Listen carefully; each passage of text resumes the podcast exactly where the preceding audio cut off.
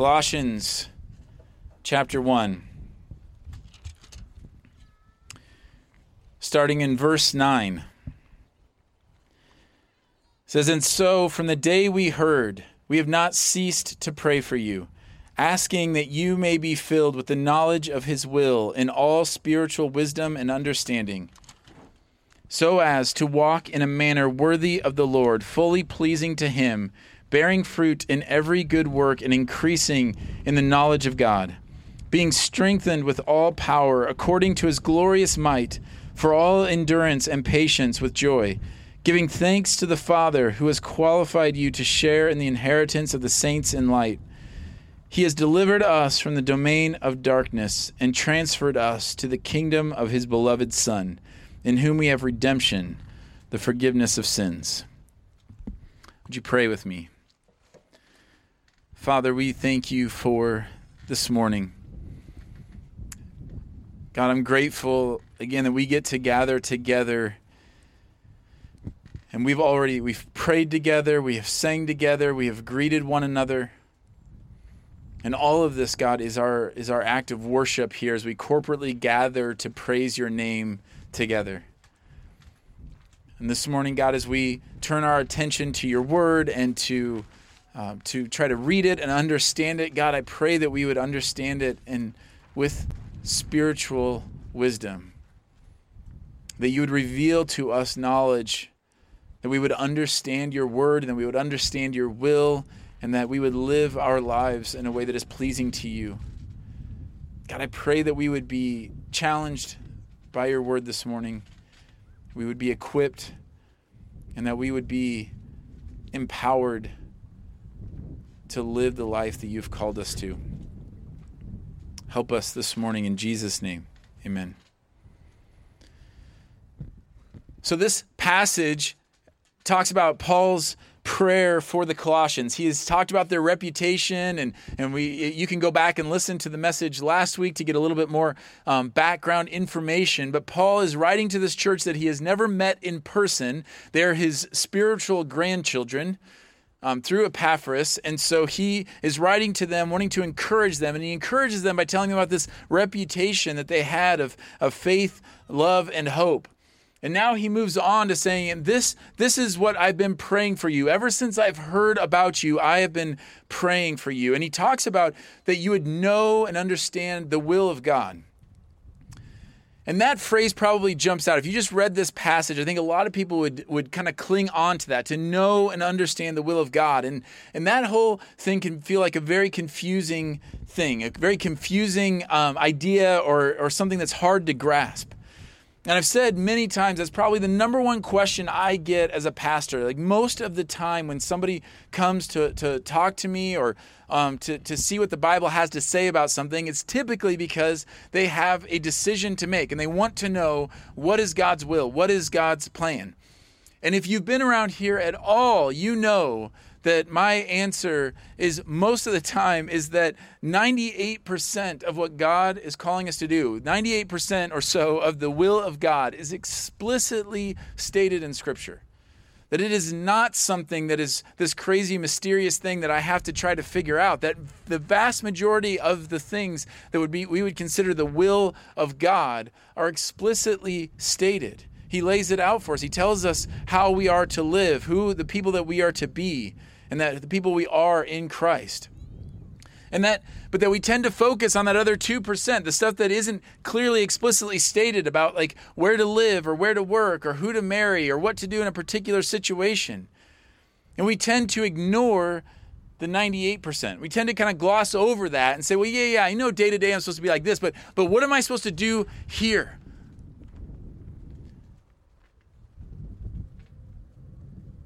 One of the things I enjoy, I mean, as you probably know, I do I do love sports. I grew up around sports, and one of the things I always dreamed about when I was younger was um, uh, if, if you ever seen like on commitment days or national signing days, there's this recruitment process that happens for high school athletes.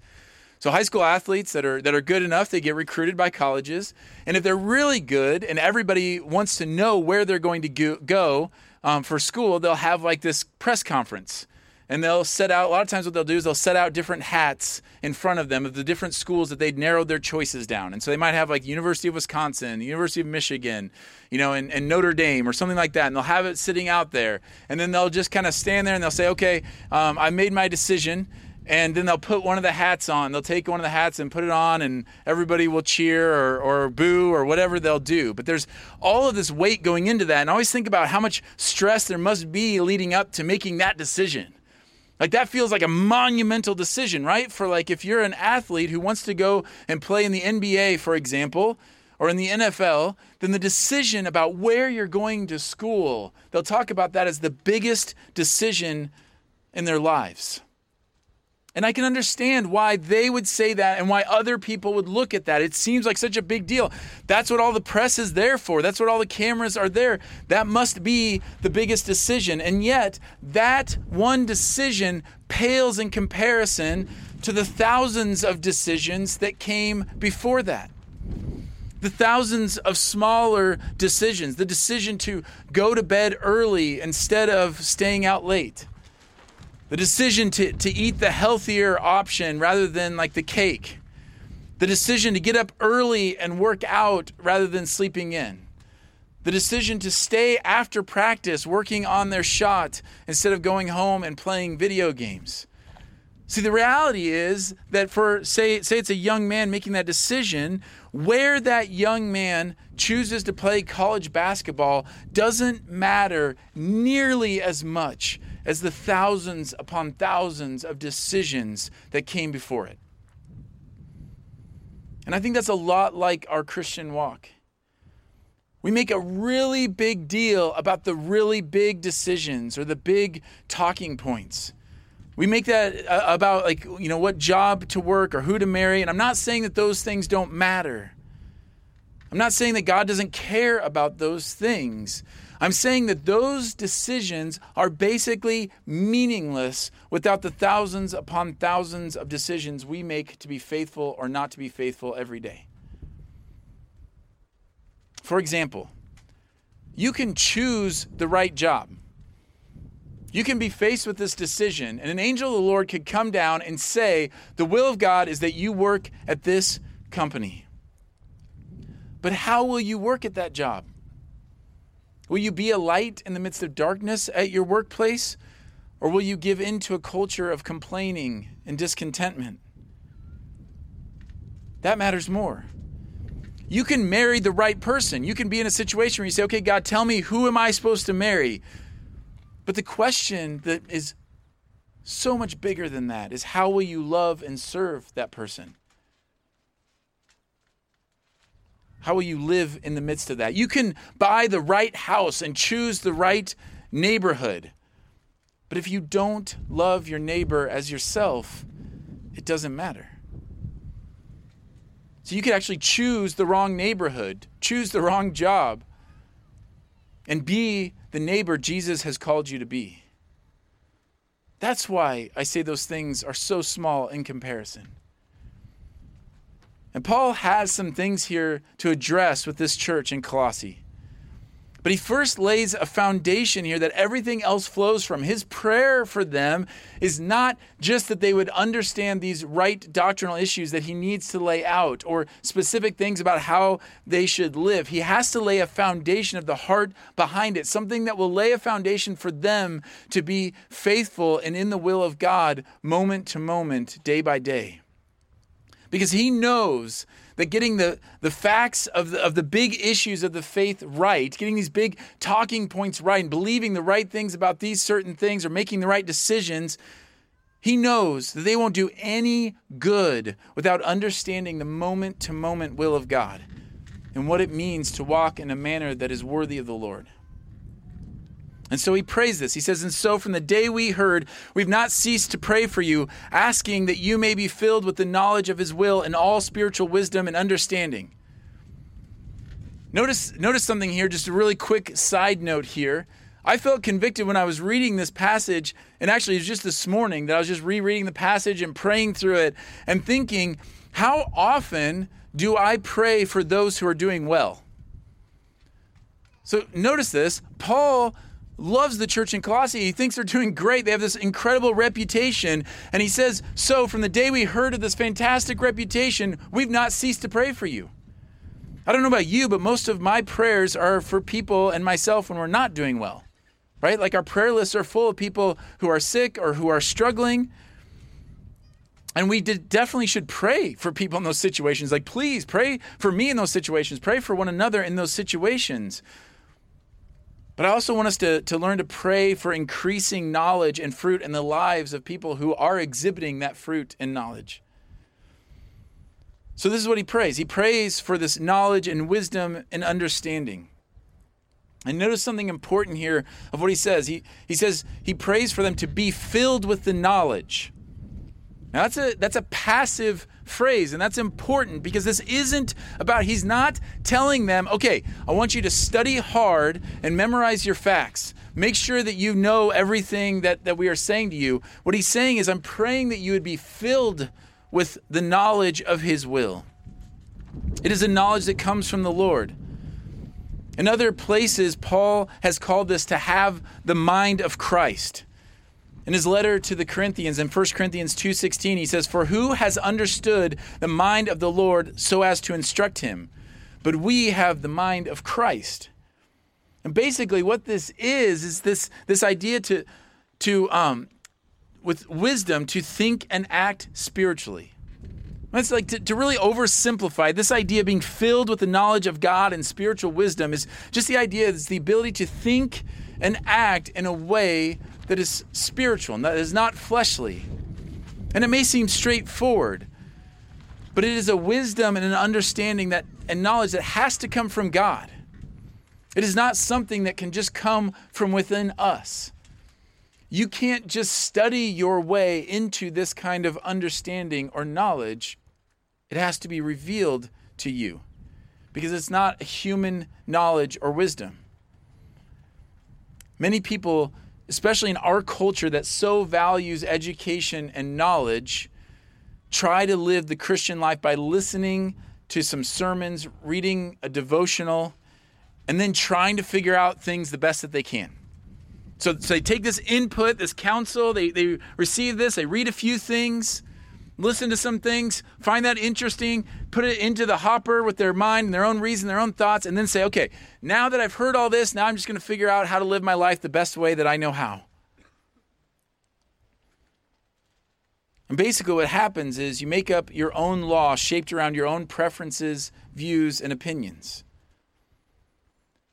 But here's what Paul knew and what he was relaying to this church, and what we know is that if you are following Jesus, you will be faced at times with going against what makes sense to you in that moment.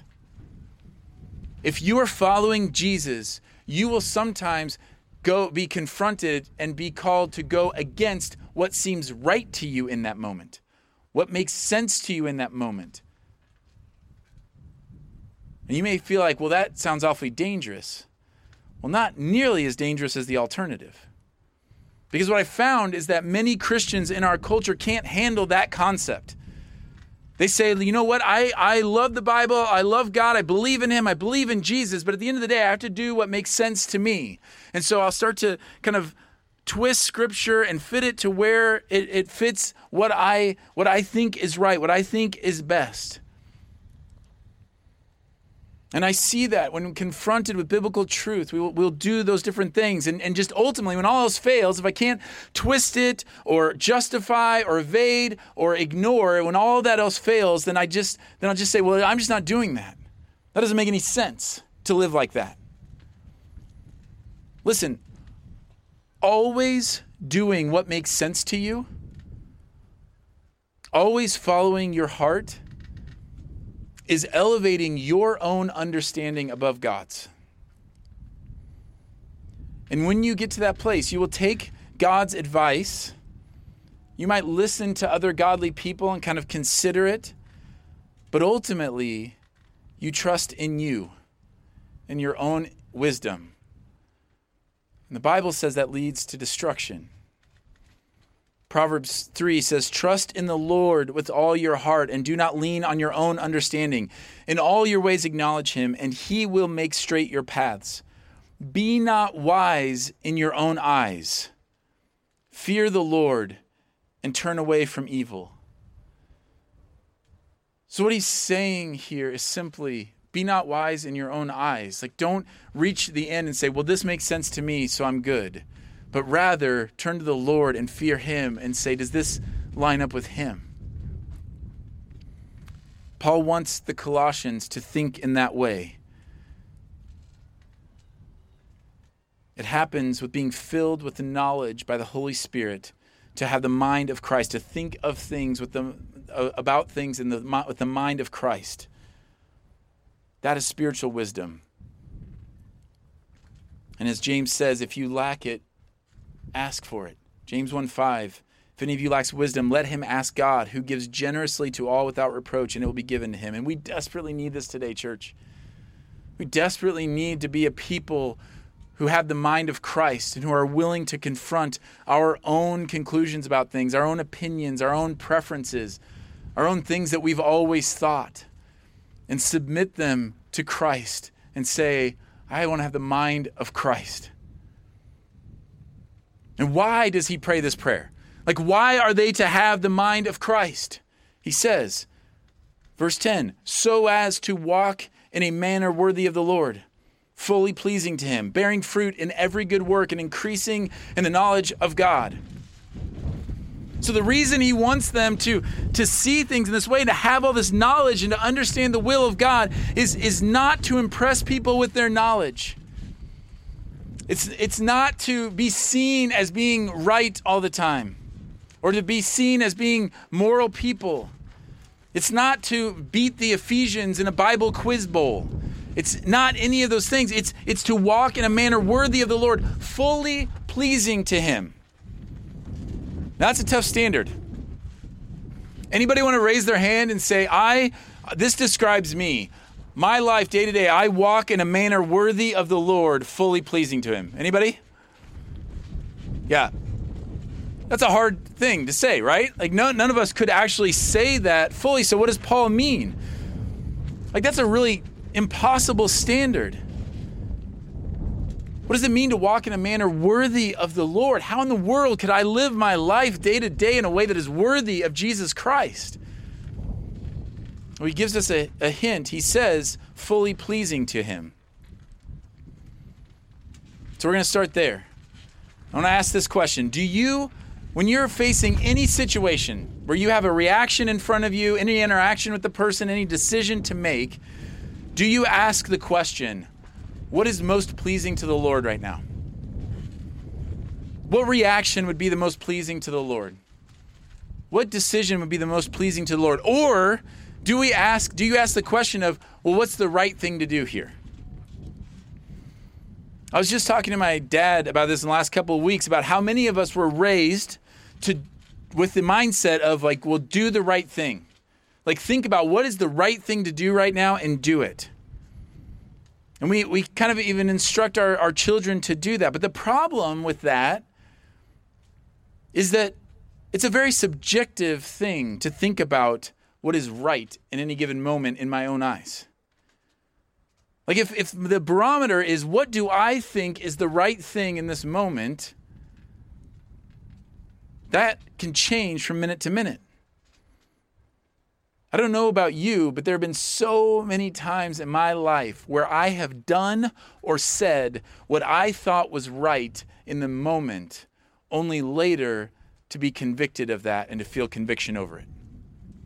Anybody with me in that? Yeah. That's a much easier one to raise your hand to, right? Yeah, that's how I feel. There have been so many times, so often I've said things that in that moment, but here's the thing about that in those moments, when I've said or done those things, if the question in my mind is, well, what's the right thing right now, then that's when I get carried off into that. But if I would stop and ask, what is pleasing to my Jesus right now. Even in my most irrational moments, there will be some part of me that will say, Not that. Not saying that. Not having that attitude. See, if my filter is just what is right, then I can find myself justifying all kinds of behavior and thoughts. But if the, what if the question changes to what is pleasing to you, Jesus? And not theoretically or hypothetical or about some person that lived in the past, but that second person type question Jesus, what is pleasing to you right now? What words should I say to my wife? What should I do right now for my coworker? How should I respond to my neighbor? Jesus, you tell me. I mean, think about that. If someone expresses that they're hurt by something you said, they're offended by something that you said. If my question in that moment, if someone says that to me, Jay, what you said there offended me, if my question is, well, what is right? Well, then I can justify all kinds of things.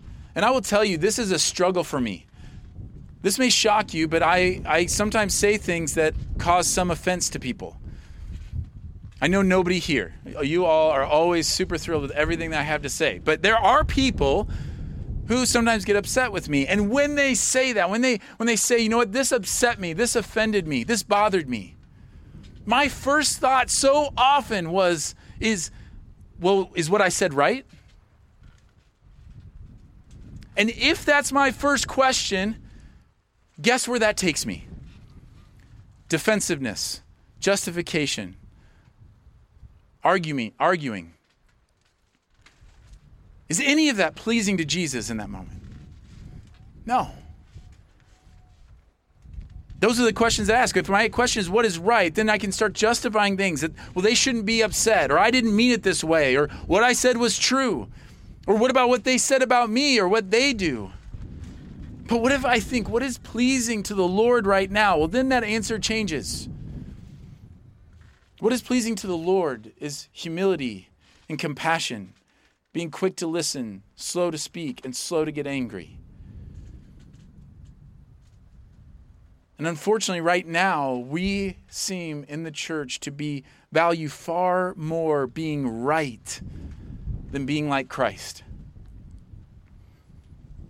And you might say, okay, well then you're saying it's not doesn't matter, like it, it, doesn't matter who's right or it's not important to be right. What what if I'm right? Are you saying then that I should just pretend like I'm not? And well, see what scripture says. In his first letter to the Corinthians, Paul was in the middle of quite a, a chewing out of the church when he expresses his grief over the fact that believers were suing each other in front of non believers. So they would have a disagreement and they would actually go to the courts and they would sue one another rather than working it out amongst themselves as brothers and sisters. And he says, to have lawsuits at all with one another is already a defeat for you. Why not rather suffer wrong? Why not rather be defrauded? Think about that question. What would you say if you knew that somebody in the church stole from you and you wanted your stuff back because it was rightfully yours. And if Paul came to you and said, Wouldn't you rather be wronged?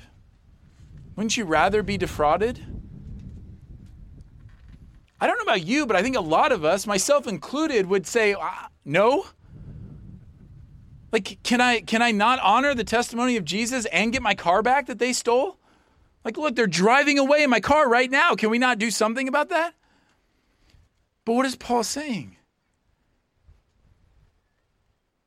He's saying that the testimony of the church that trusts in God, who is sovereign over all things, who makes all things right, is demonstrated in things like this. And if my focus is on what is right, then I will go down a path of my own understanding. But if my focus is on what is pleasing to the Lord, then that is spiritual wisdom and then I would understand His will. And you know what? His will may be that I suffer for doing good. It may be that I'm reviled. It may be that I'm wronged.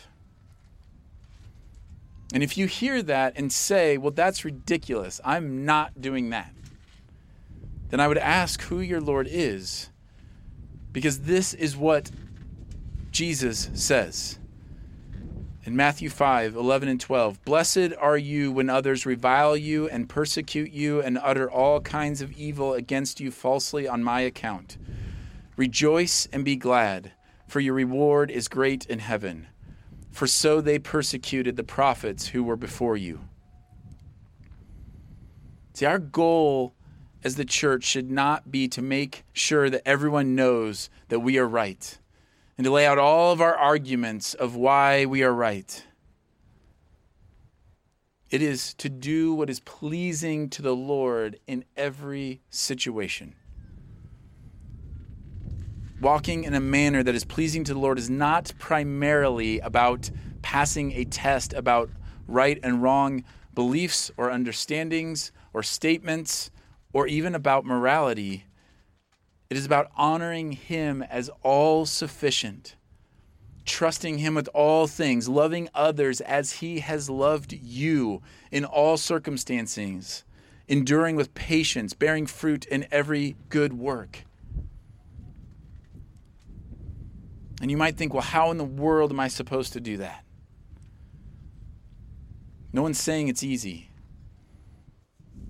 But Paul talks about where that power comes from. He says in verse 11, being strengthened with all power, according to his glorious might, for all endurance and patience with joy. This is the power that is available to you if you would just ask for it. Power to endure all things with patience and joy. See, the, the truth is that we can't walk in a manner worthy of our Lord and pleasing to our Lord if we are impatient and joyless. Like it's just not possible. My actions are not pleasing to the Lord when they are done impatiently and joylessly. We are so often tossed to and fro by every ripple that we go through with life. We, we, are, we are patient when things are going well. We are joyful when, when things are happening the way that we want them to be happening. We're patient when we feel like it, when we're struck by um, some kind of momentary supernatural strength to just, all right, well, I just happen to react patiently, and then we just kind of settle for that. But there is a power that is available to us one that will cause us to persevere, whatever the will of the Lord, to not only understand the will of the Lord. Paul is saying that if, if, God reveals this knowledge to you, if He fills you with this knowledge and this wisdom as you're walking through life, you will be filled with the power to patiently and joyfully endure whatever comes. Well, how? Patience, because you're knowing that He is working all things together for good not worrying about whether he's fixing everything right in this moment because I know something better is coming. That I know that God is preparing something and whatever he is doing, however he is working, and however long it takes him to get to there is going to be far more beautiful than if I just could wave my hands and say, well, fix it right now. I'm sure that many of you are in a situation right now where you could name something that you say, God, I just want you to fix this right now. Just deal with it right now. And that breeds impatience in us, right? But if I would have patience, my patience is there because I trust that God is working it together for good, that He is preparing it. And in His timing, He will reveal His will in that. In His timing, He will bring a resolution to that. Everybody knows what it's like as a kid to be waiting for cookies to be baked in the oven. And everybody knows what happens if you pull those cookies out too early. Like they're not as good. I know that there are weird people here who like to eat cookie dough and get like salmonella and endanger your children. That's fine. But for me, I like to cook the cookie and I like it to be perfectly done. And if you don't wait, that's a problem. We know it's better if you wait. And so we wait for things with patience. And that knowledge and that wisdom and that patience of understanding who God is and how He works things together will produce joy. If I know something better is coming, I will wait for it with joy.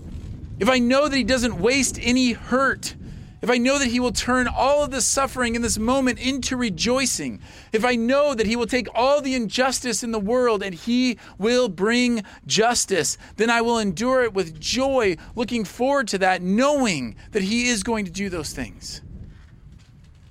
And how do I know He's going to do those things? How do I know He has the power to do those things? Because of the gospel. He says, verse 12, giving thanks to the Father who has qualified you to share in the inheritance of the saints in light. He has delivered us from the domain of darkness and transferred us to the kingdom of his beloved Son, in whom we have redemption, the forgiveness of sins. So if you're sitting there thinking, okay, that all sounds great, but right now, I don't feel like that power is available to me. I don't even know what that even looks like or what that means. Here's what it means you were in darkness. You were slaves to sin, which means you had no opportunity to resist the will of your flesh, no opportunity to think with the mind of Christ, no opportunity to live in a way that was pleasing to the Lord. You and I were lost. But He has delivered us from that domain of darkness and transferred us into the kingdom of His beloved Son. Who has done that? He has done that. You didn't do it. I didn't do it. We didn't sit over here in the domain of darkness and look over there and say, well, that kingdom looks better. I'm going to start this long journey over there. That's not what he does. He takes you and he places you in that kingdom. And the rest of our lives are spent fighting to believe that that is true and to not live like we lived when we were dead in our sin. In Him we have redemption and forgiveness of sins. Listen to what He says He has qualified you to share in the inheritance of the saints. You haven't qualified yourself. Living in a, a way pleasing to the Lord is not to qualify yourself for the inheritance. He has already qualified you for that. The question is just will you live like you believe that?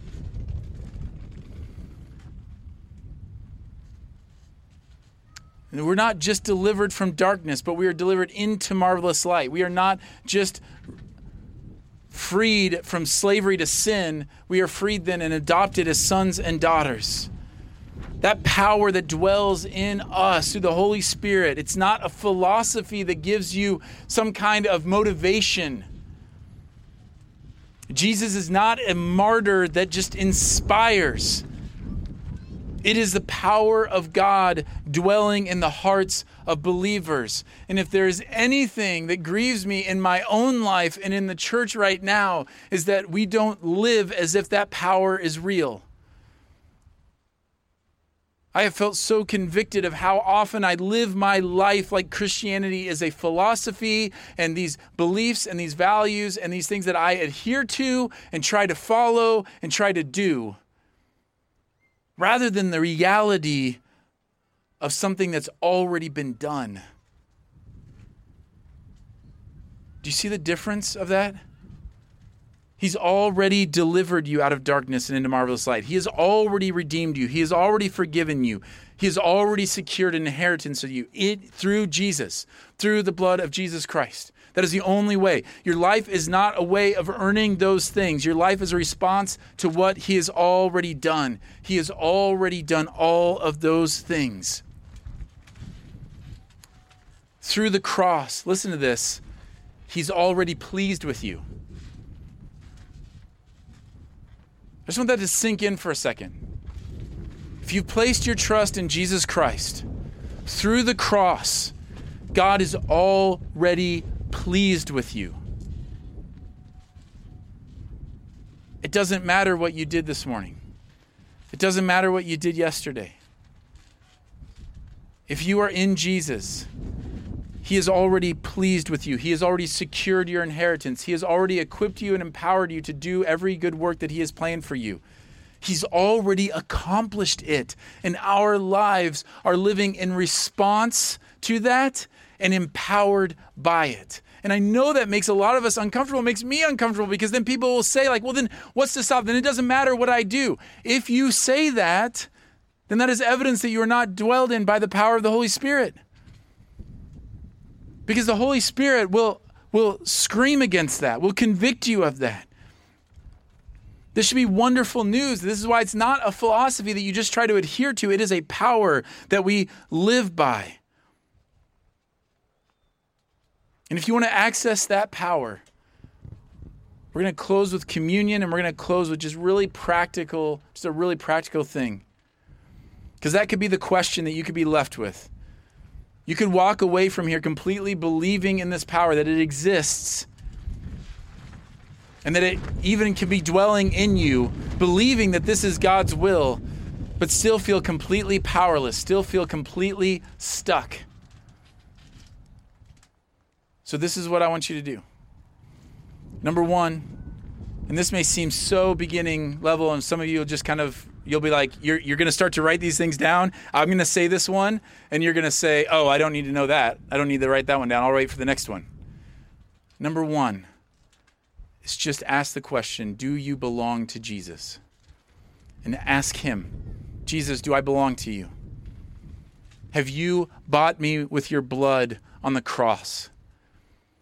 Have I submitted myself to you as Lord? Do I belong to you? Is my life not my own anymore? The answer to that is no, or you say, it used to be, but that isn't what my life has looked like, then I would encourage you that is number one, is to just pray that. God, forgive me. I am not my own. I have been bought by you. I belong to you.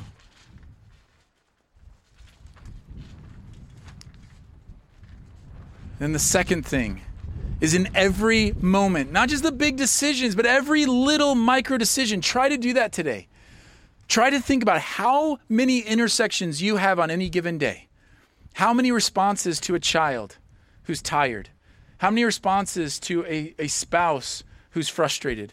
How many responses to, to a person at a restaurant or to your neighbor? How many thoughts come into your mind, like choices of what to do? And start to grab each one of those micro decisions and ask the question to Jesus again, Jesus, what is pleasing to you right now? What is pleasing to you? What would be most pleasing and honoring to you right now? Consider it with all spiritual wisdom and understanding. Don't defend, don't justify. If the Spirit dwells in you, He will answer. And if you're anything like me, you will try to shush it really fast when you really want to say this thing or respond this way. And I'm just saying, fight that fight. Sacrifice your pride, sacrifice your flesh, die to yourself. Do what Paul says in Romans 12, 1. I appeal to you, therefore, brothers, by the mercies of God, to present your bodies as living sacrifice, holy and acceptable to God, which is your spiritual worship. Sacrifice your flesh, your pride, your thoughts of always being right. Do not be conformed to this world, but be transformed by the renewal of your mind. He's saying, have the mind of Christ, that by testing you may discern what is the will of God, what is good and acceptable and perfect. Present all of that in that little moment as a living sacrifice. God, I want to I want to respond this way. But this is what I know is pleasing to you. I sacrifice my desire. Your flesh will fight, your pride will kick and scream. It will use whatever means it has to not surrender, but do not be conformed to this world. Be transformed by the renewal of your mind. And this will change the way you see things. When the goal is not to be right or to be perfect, it is to demonstrate the love of Christ. And it takes practice. So you ask Jesus, Do I belong to you? Do I really belong to you? Ask about each one of those moments. Is this pleasing? What is pleasing to you, Lord? And then do it in faithful obedience. Just do it. Step out. Confess how you feel about that. But then receive the joy of delighting in the pleasure of your Lord and Savior. Ask someone to walk the road with you. Pick out a scenario and ask for accountability and help. And as you practice this, you will experience the power of the Holy Spirit. You will delight in pleasing the Lord. And when you do that in the small things, this should sound familiar if you're familiar with scriptures. If you do this with the small things, if you are faithful in these small things, then bigger things, greater things will be given to you. I have a lot of people who say, I want my life to matter. You're saying, like, look, I, I, listen to this. I want, I want to be used in the mission of God. I want to be used to bring people to Christ. I want to be used in these ways. Then be faithful in the small things. You want to be used to share the gospel and to see transformation in people's lives? Then speak kindly to your child in the moment. Be patient with the person who disagrees with you. Listen to the person who is hurting or suffering. And as you do this, as you and I endeavor to do this, we will be filled with the knowledge of His will, with all spiritual wisdom and understanding, bearing much fruit. And always reminded that He has always secured this for us. And we are reminded by that very practically through communion. So if you have hopefully you have a, a cup near you, around you. If you are a follower of Jesus, then this is for you. If if you are not, if you just say, "Look, I'm I'm here and I'm considering this, but I'm not a follower of Jesus right now. I don't belong to Him," then just you can just take it and you can throw it throw this away and just hold on to it. Like that's that's the better thing to do because we want you to to worship here honestly and seek honestly, and so that's totally fine. That's that's totally normal here. But if you belong to Jesus, then this is a reminder that He has already secured all of these things for you. That because of the work of the cross, He has already secured your inheritance. Because of Jesus, He is already pleased with you. You are not earning His pleasure in you, you are delighting in it. Obedience is not earning God's pleasure, it is delighting in His pleasure. And so we are reminded of that.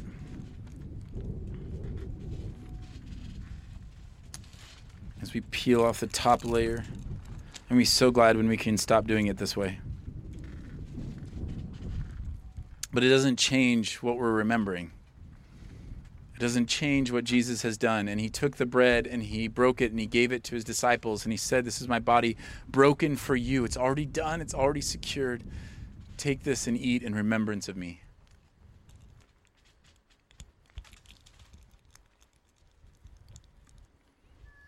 And he took the cup and he passed it. He said, This is this is my blood he talked about his blood being poured out for the new covenant. It seals us. It's through this blood that we have redemption, forgiveness of sins. And so we drink in remembrance of him.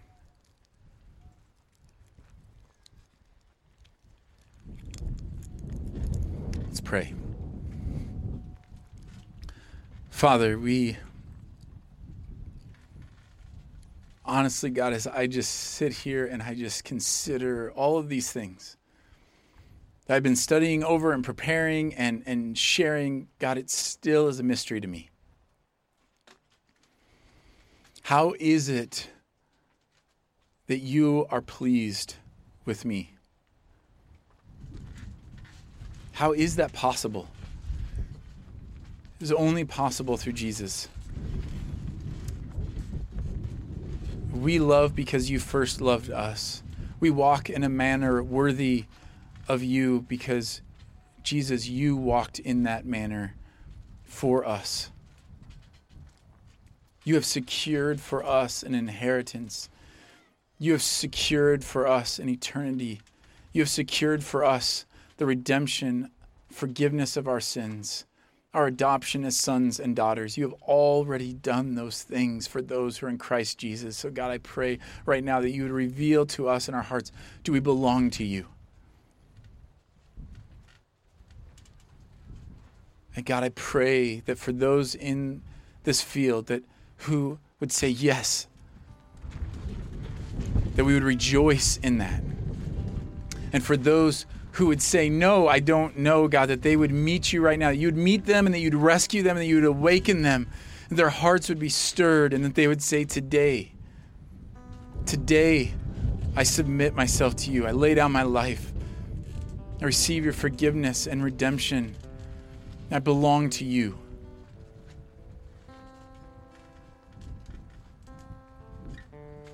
God, we pray that we would be filled with this supernatural knowledge, this, that we would have the mind of Christ to your glory and for our unending joy. Amen.